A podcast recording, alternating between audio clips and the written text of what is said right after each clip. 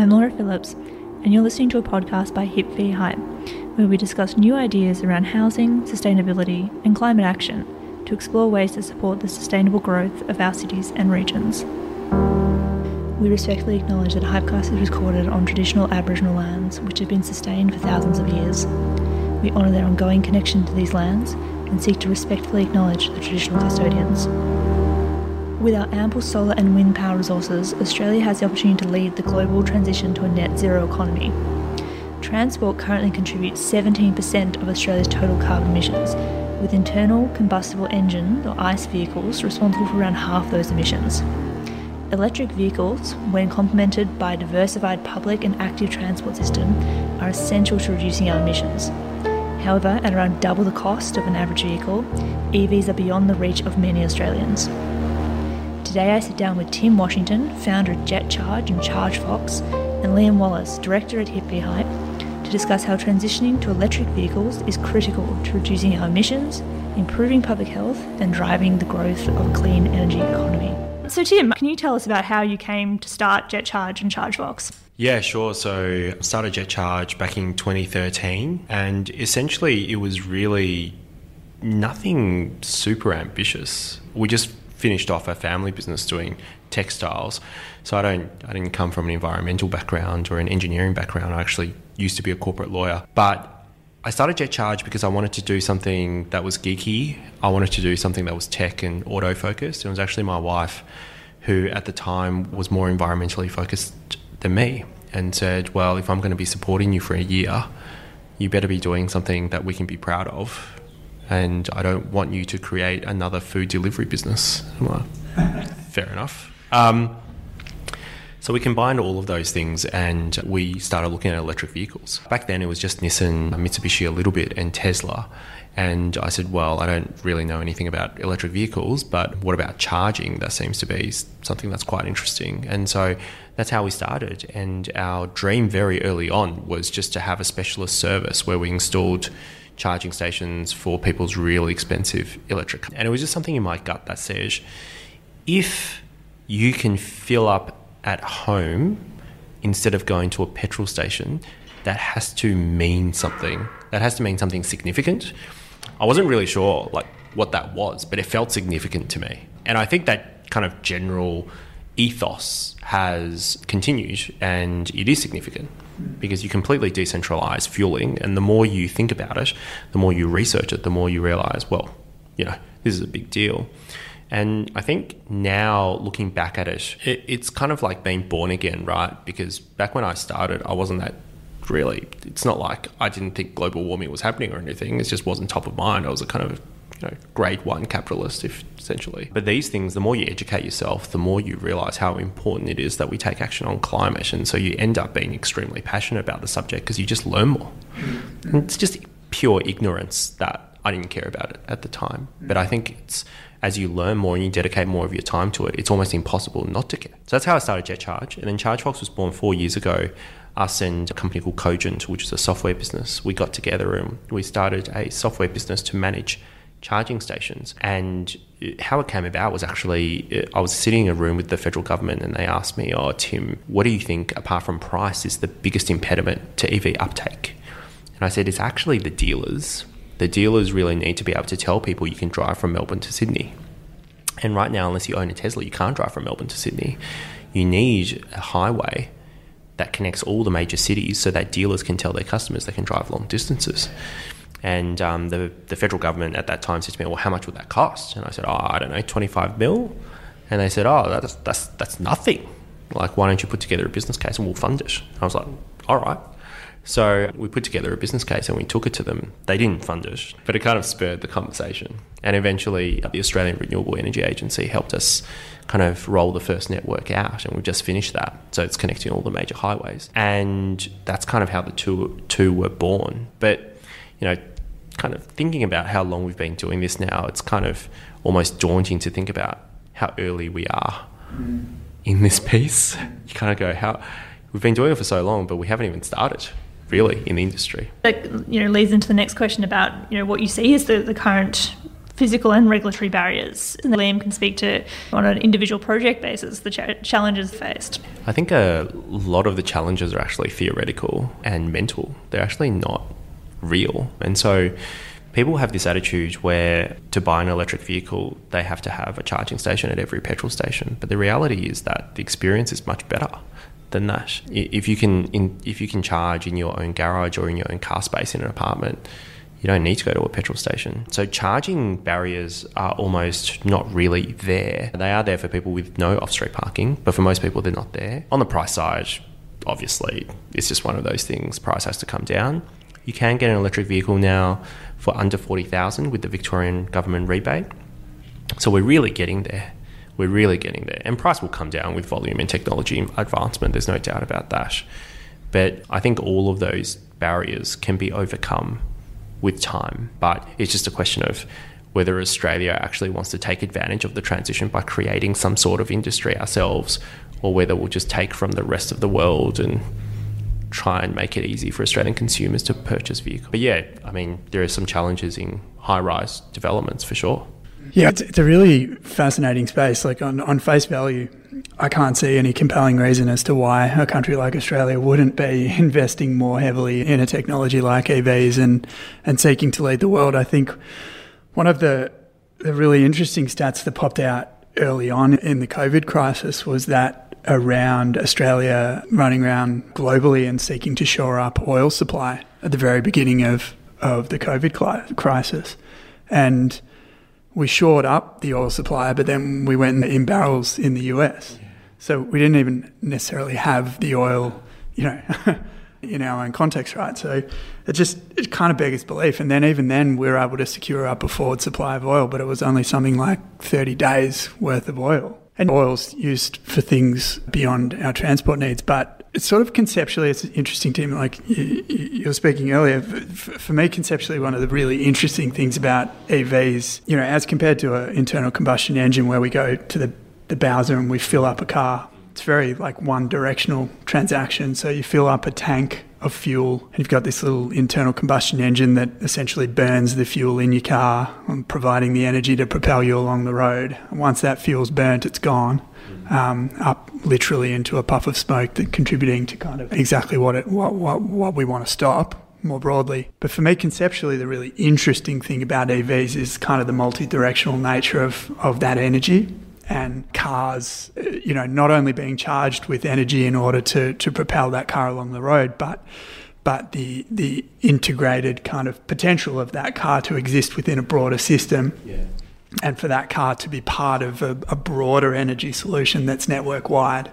And I think for me, that idea conceptually, I know there's technical barriers and some really smart engineers working on h- how to actually make that happen. But but conceptually, the idea of us having a much more integrated and interconnected network in the way that we view our energy requirements, both for our transport, for our homes, for our business, is, is something that is a really exciting part of EVs. To the technical barriers, I guess we've been exploring some of the technical barriers more directly, you know, with JetCharge and with our with our latest project in South Melbourne, I think higher density inner city projects being really constrained with the amount of power that they have available. Do you want to talk to that a little bit for, for the listeners, just to give them a little bit of a rundown, and maybe we can we can run into that. Yeah, I think if we lay the groundwork a little bit about the power constraints, to give you to give everyone an idea, if you purchase an electric vehicle it's the equivalent in terms of energy consumption and demand to about a two bedroom apartment. Mm-hmm.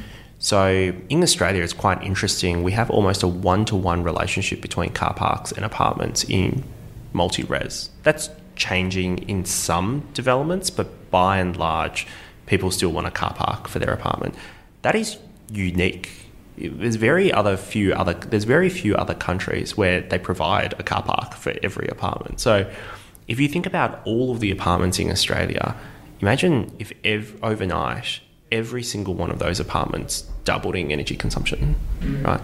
And when we hit 100% EV penetration, that's actually what will happen because people will be park charging in their own car spaces, and you will see that. Which is why I think grid operators are starting to be prepared on what's to come because all of a sudden, you know, they're seeing these applications for power connections that are, you know, 50% more, 40% more than they used to be.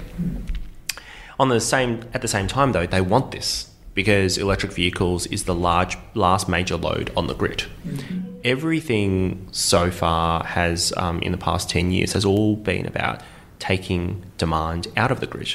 Solar batteries, LED lighting, more efficient appliances. The last time a major load was added on was basically air conditioning and hot water systems. But even hot water systems being taken off into more kind of efficient heat pumps, um, and air conditioning is air conditioning. But electric vehicles is the biggest thing that they've got. And with a lot of grid operators, they rely on that for revenue.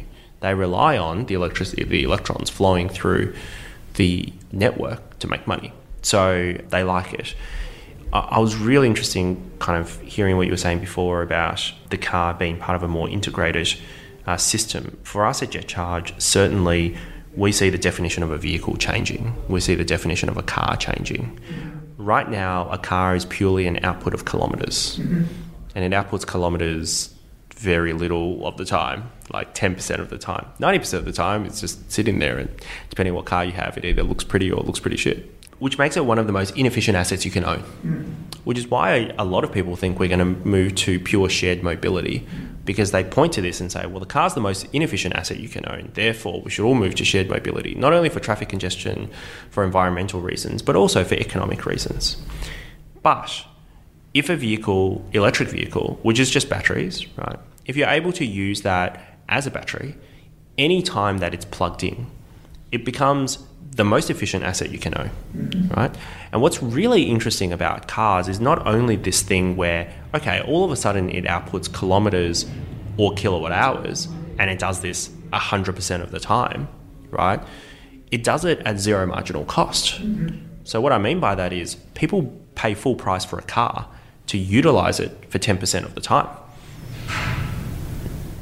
They would also, all of a sudden, be able to get 90% more value from the asset that they purchased, which then makes the car a really valuable asset. And we start to see the first bits of that already. Mm. So, globally, and also we, JetCharge, are leading a project in the ACT with a bunch of other companies using these vehicles to stabilize. The, it gets a bit technical, but essentially, when something happens on the grid, these vehicles that are plugged in, Nissan Leafs, they discharge into the grid to provide support to the grid. They're used during the day just as fleet vehicles. Nothing changes. They just use them as they normally use them for, for the ACT government. But when they're plugged in, they're used as batteries. And by about 2025, 2026, every single vehicle will be capable of this. It'll be standard. Yeah. So a good, a good example of that, I guess, is when you talk about smoothing out the grid. If you're generating power from wind and the wind stops blowing, then you need to get your power from somewhere else. So rather than ramping up your lawn, you go and draw on the energy that's stored in the Nissan Leaf network around, around the state or around the country. That's it. That's exactly right. But it, it goes further than that. Instead of, for example, the government saying to you on a really hot day, sometimes I don't know if you guys have gotten this, but text from your electricity company saying, "Hey, consider reducing your energy use." Yeah. Right in the future, when it, you know we have 1.8 cars per household in Australia, we're a very car heavy country. In the future, where you do have vehicles in your garage, you won't have to worry about that because you literally have like three to four days worth of household supply sitting in your car space. Mm.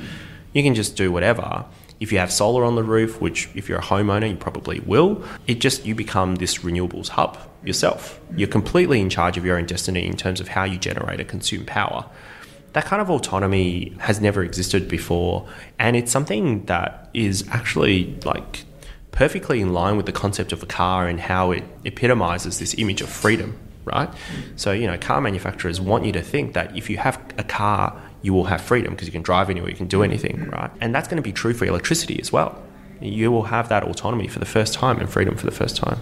It's a really interesting way to think about it, particularly in the context of, say, you know, the recent storms that have hit Mount Dandenong, right? So you own an electric vehicle, you've got it fully charged, sitting in the garage, hooked up to your house. Potentially, you've got some PVs up on the roof, so solar panels up on the roof So power goes out, grid goes down for whatever reason, and you've got three, four days worth of supply. You can live off your car literally. It's the ultimate freedom machine. It's a pretty interesting way of thinking about it. And it's and it's even kind of more important than that because it means that emergency services crews who are coming to help the community will drive their electric vehicle, will plug they literally plug their cars in to set up the campsite or the emergency site, and be able to provide people like just very basic things like hey charge your phone or you know heat a hot water bottle or you know have a shower or whatever right and that's exactly what they do in Japan.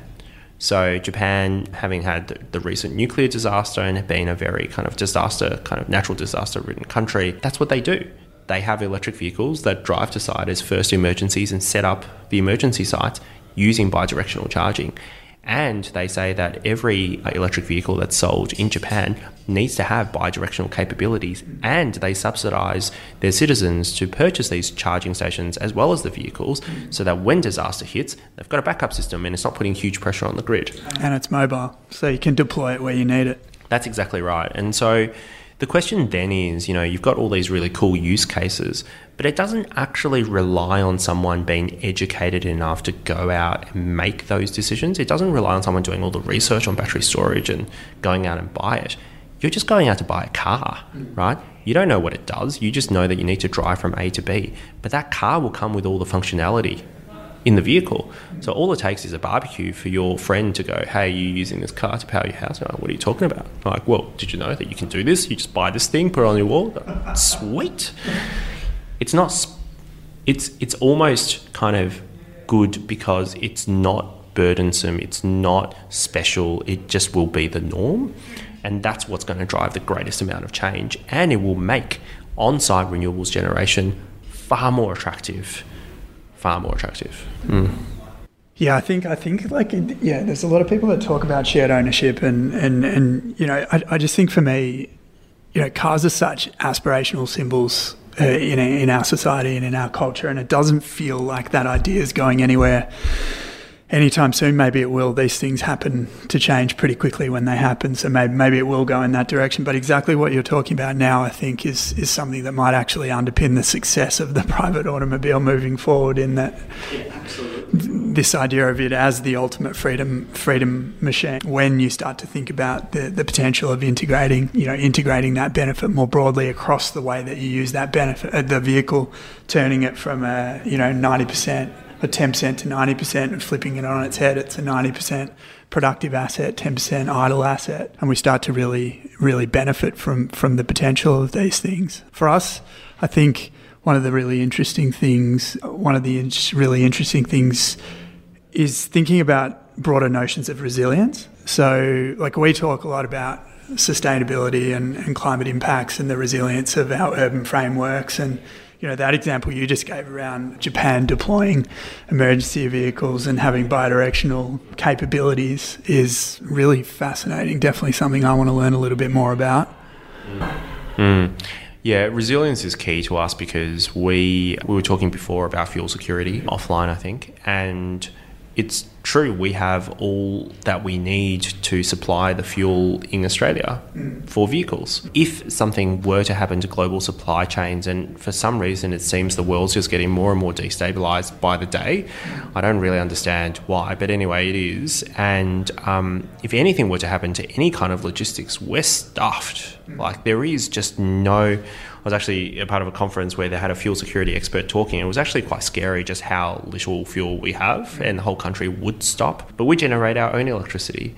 And if you're thinking purely from a resilience and national security standpoint, you'd think that people would push for us to move to this direction as fast as possible. But we're not.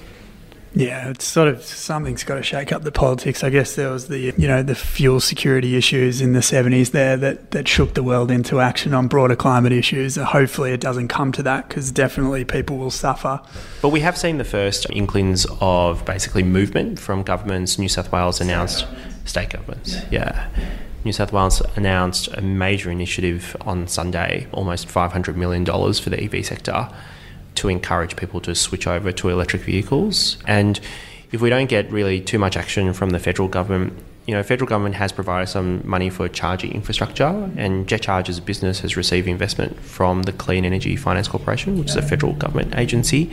So they are doing some things, but they, and I applaud them for that. But the New South Wales government coming out with a $500 million package, it's like eight to nine times bigger than anything else that's been announced so far in Australia, including from the federal government. So that was on stamp duty reductions, making it more cost effective to buy, and then also investing in charging infrastructure? Yeah, that's right. So the majority of the funding is just to make EVs more affordable, and they're going to be offering, I think, just over $3,000 for vehicles that are under 70,000. So really, in, in stamp duty waiver for vehicles under 80 or thereabouts.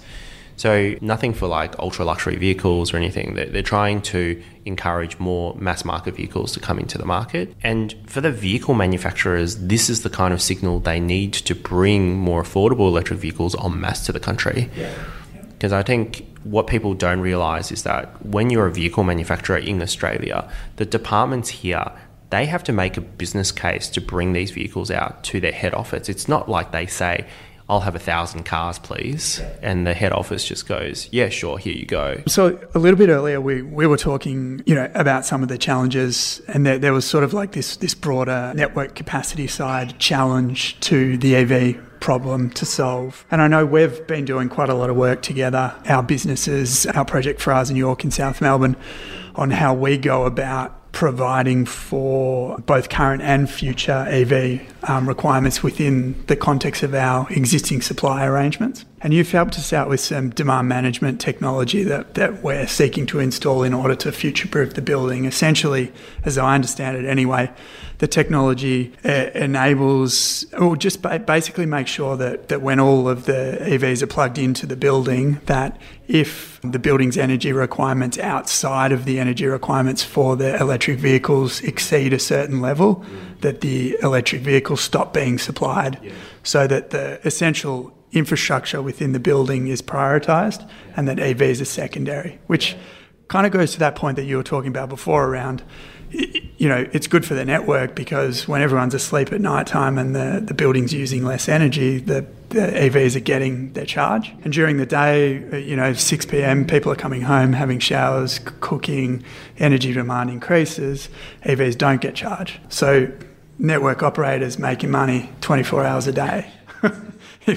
good for them, right? I guess it's been a really fascinating, uh, fascinating exercise for us working with your business, understanding that model, building the, the technical capability into the business. So obviously, there's an ongoing management component to that. You've developed the technology to enable people to essentially pay for what they use rather than having to kind of get an arbitrary share of a broader pool of costs. So, you know, if one person has an EV and the other person doesn't, then they're charged for what they use, which is really great.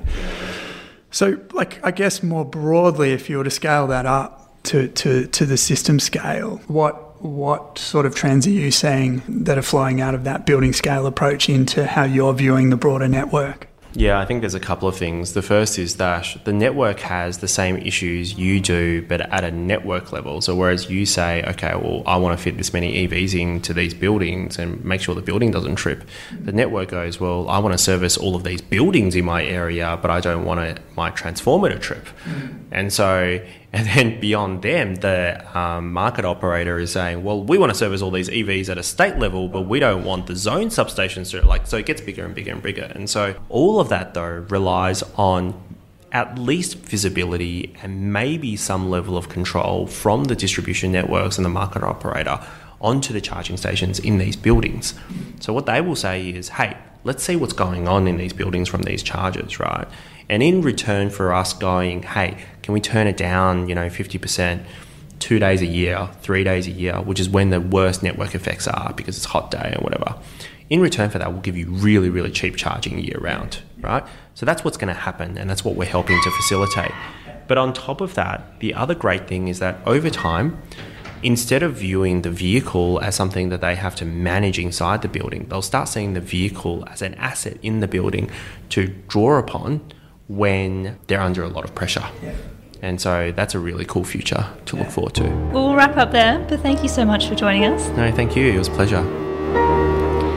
Thank you for listening to this episode of Hypecast. If you're listening in on Apple Podcasts, please subscribe and take a moment to leave a review.